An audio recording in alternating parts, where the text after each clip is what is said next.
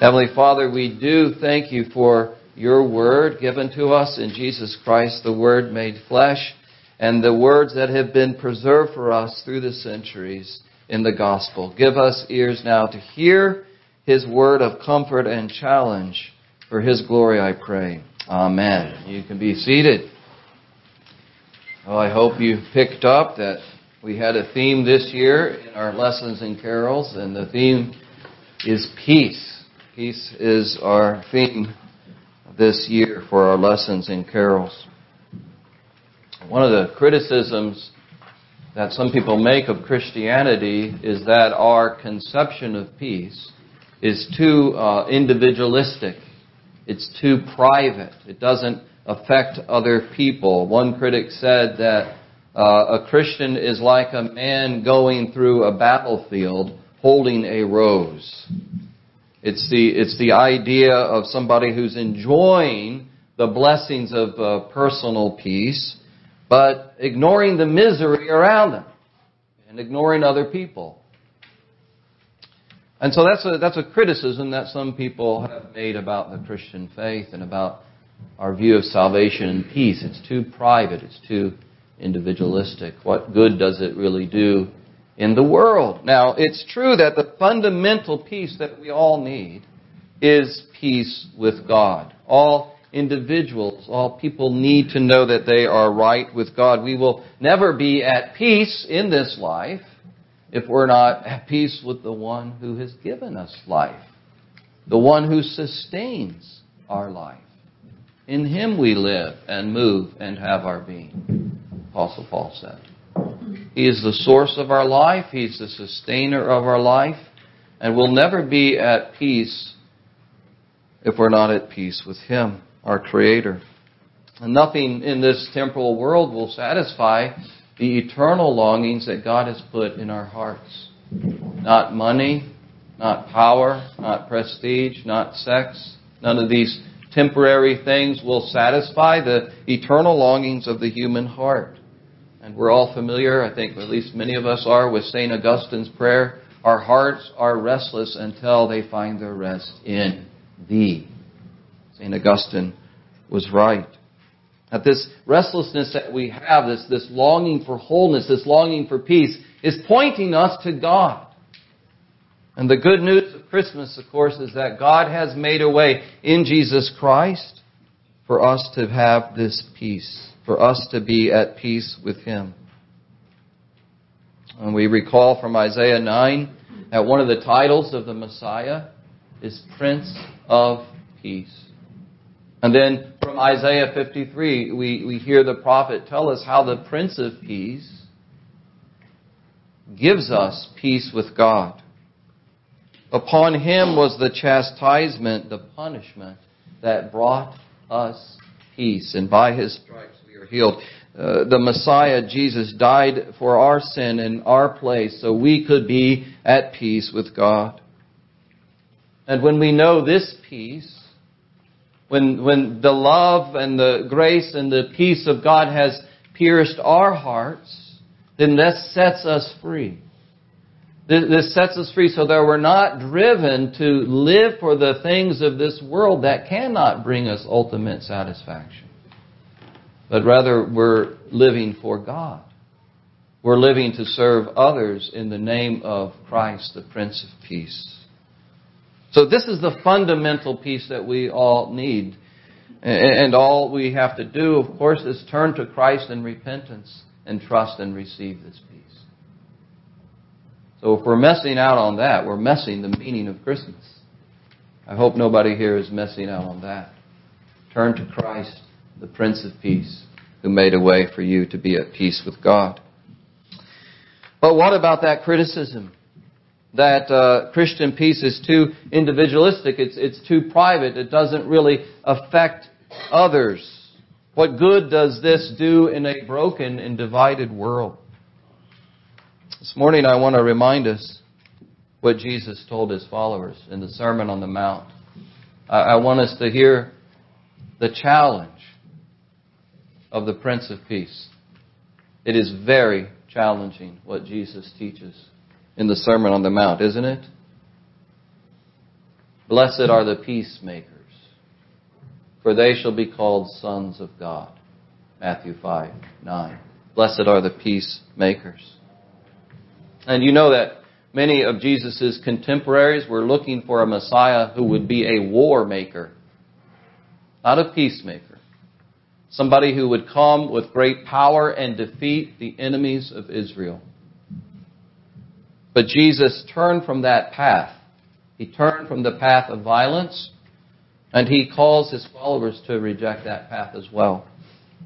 Do you recall the words of Peter? Uh, the words that Jesus spoke to Peter in the Garden of Gethsemane when, when Jesus is arrested, and, and Peter took up a sword and he struck the servant of the high priest, struck his ear, and what did Jesus say? Put away your sword. And then he gives the reason why, the rationale, why this doesn't work. Those who live by the sword will perish or die by the sword.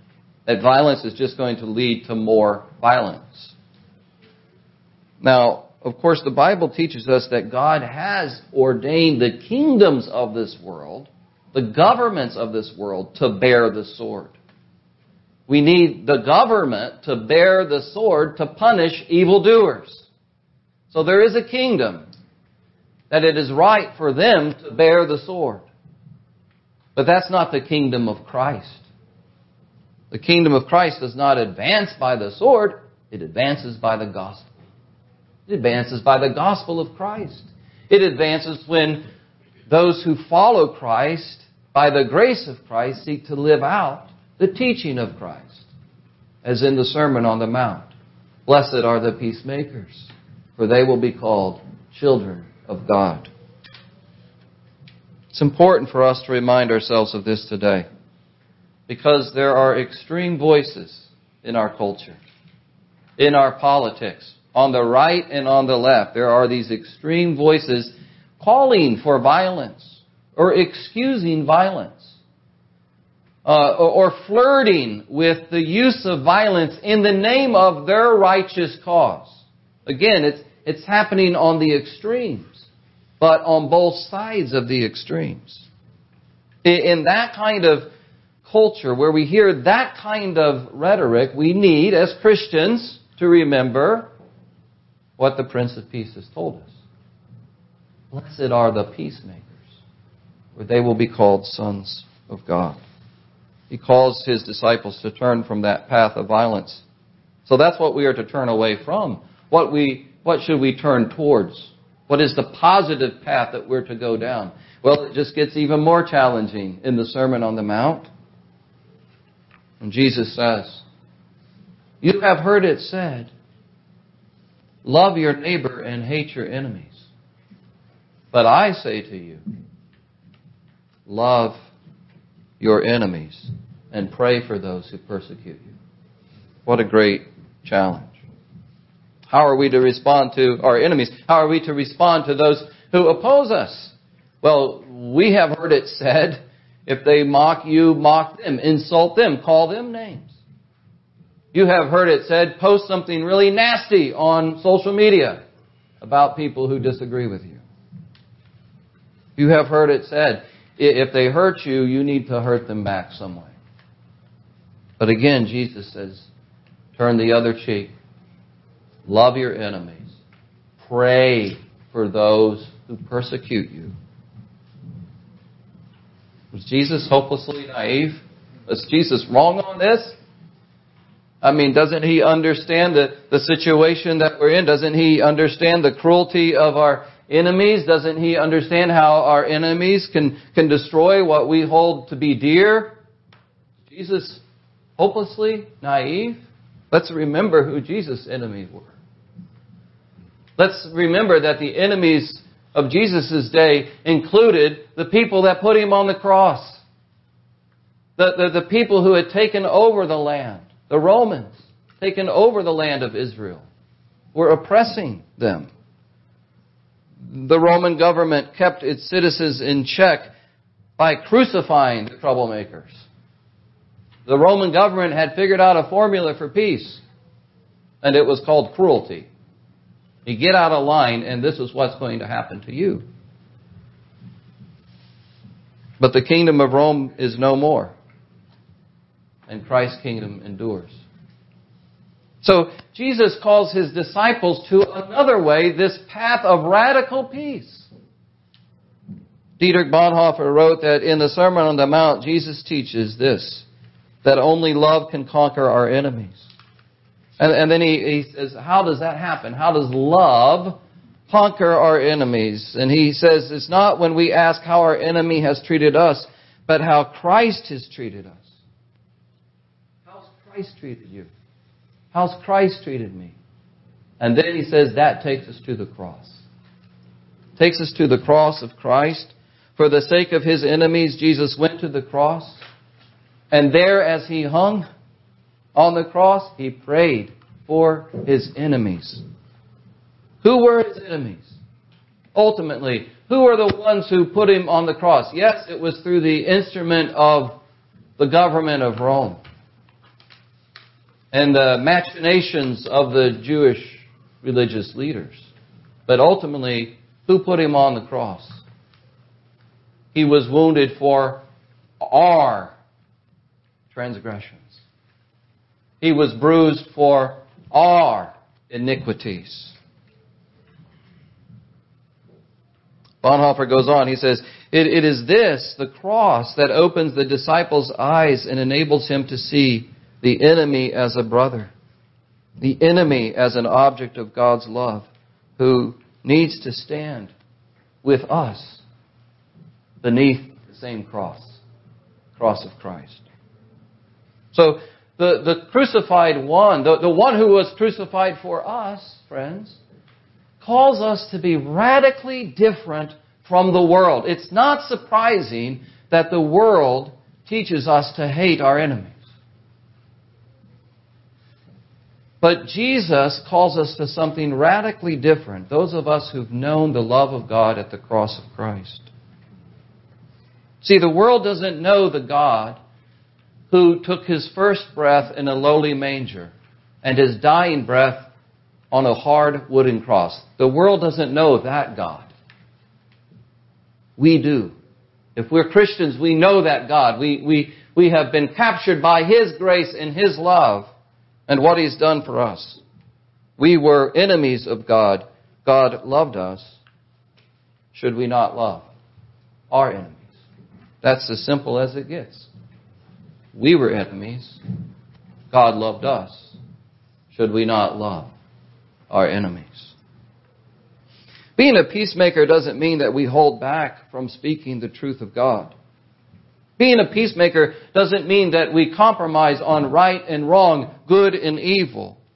It's not loving to withhold the truth even when people who oppose us hate the truth that we're speaking. That's not loving. The incarnate Son of God, we read in the Gospel of John, He came, the Word came full of grace and what? Truth. So we're to be truth tellers, but we're to do it in a gracious way. We're to be truth tellers, but also makers of peace. As far as possible, live at peace with everyone, the Apostle Paul says. So this Christmas, can I ask you, and I'm asking it myself, how is the Prince of Peace calling you to make peace? Who are the people who have opposed you? Are there people who have hurt you? How are we to respond to those with whom we vehemently disagree on the issues of the day? How is the Prince of Peace calling us to be a peacemaker? Is it forgiveness? Is it forbearance? Overlooking a fault? Not engaging in an argument? Not insulting them the way they have insulted us? How might we pray for those? Jesus says, pray for those who persecute you. How might we pray for those who have opposed us?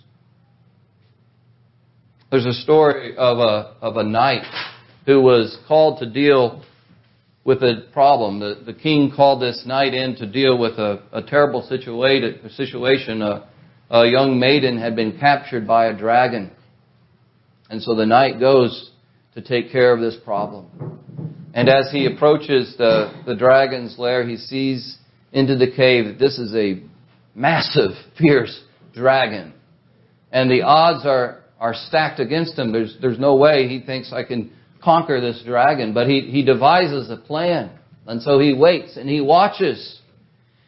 And he waits until the dragon turns his back and then he takes out his sword and he charges into the cave and he plunges his sword into the heart of the maiden. And then he runs away for his life. And he comes back to the king and says, the problem's over. Problem solved. Problem not solved. Problem not solved. The maiden was not the enemy. She was the captive. And I think the temptation for us and for me sometimes is, is given the, the great divisions in our world, in our culture, the great differences that we see around us, is to see people who are on the opposite side as enemies when so many of them, friends, they're captives. They're captives. They're captives to a spiritual power that we've been set free from if we know Christ. They're captives to darkness. They're captives to lies. What they need is the truth of the gospel. And the only way to push out this spiritual darkness that we're so concerned about is by shining the light of Christ. The weapons of our warfare, and this is a spiritual warfare, Paul says in 2 Corinthians 10, the weapons of our warfare are not of the flesh, but they are spiritual weapons. And so it's going to take prayer and getting into the Word of God and fasting and sharing the gospel and then living this out. In this dark world, the Prince of Peace has called us to shine His light. And one way we do that is by being a peacemaker. Let's hear that call. Let's pray. God, I pray that you would help us to do that, to hear your call in our circle of associates, friends, family, each of us who name you as our Lord and Savior, to hear the call to be a peacemaker. This is not something that I can do on my own. I confess my, my heart needs to be cleansed in this area so often. It's something that you have to do in us through your grace, but we want to be open to this so that we can shine in a dark and difficult time. Help us in this, we pray, for your glory. Amen.